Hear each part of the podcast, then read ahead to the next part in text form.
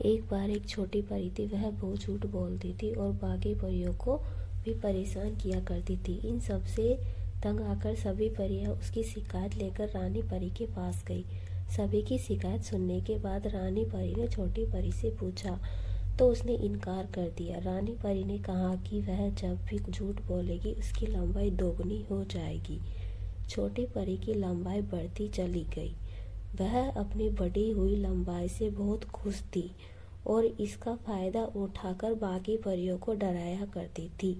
पहले तो उसे सभी को डराने से खुशी मिलती थी, लेकिन धीरे धीरे वह परेशान हो गई।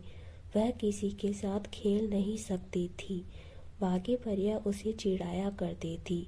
आखिरकार वह रानी परी के पास जाती है और उससे माफ़ी मांगती है। वह रानी परी से पहले जैसी बनाने की प्रार्थना करती है।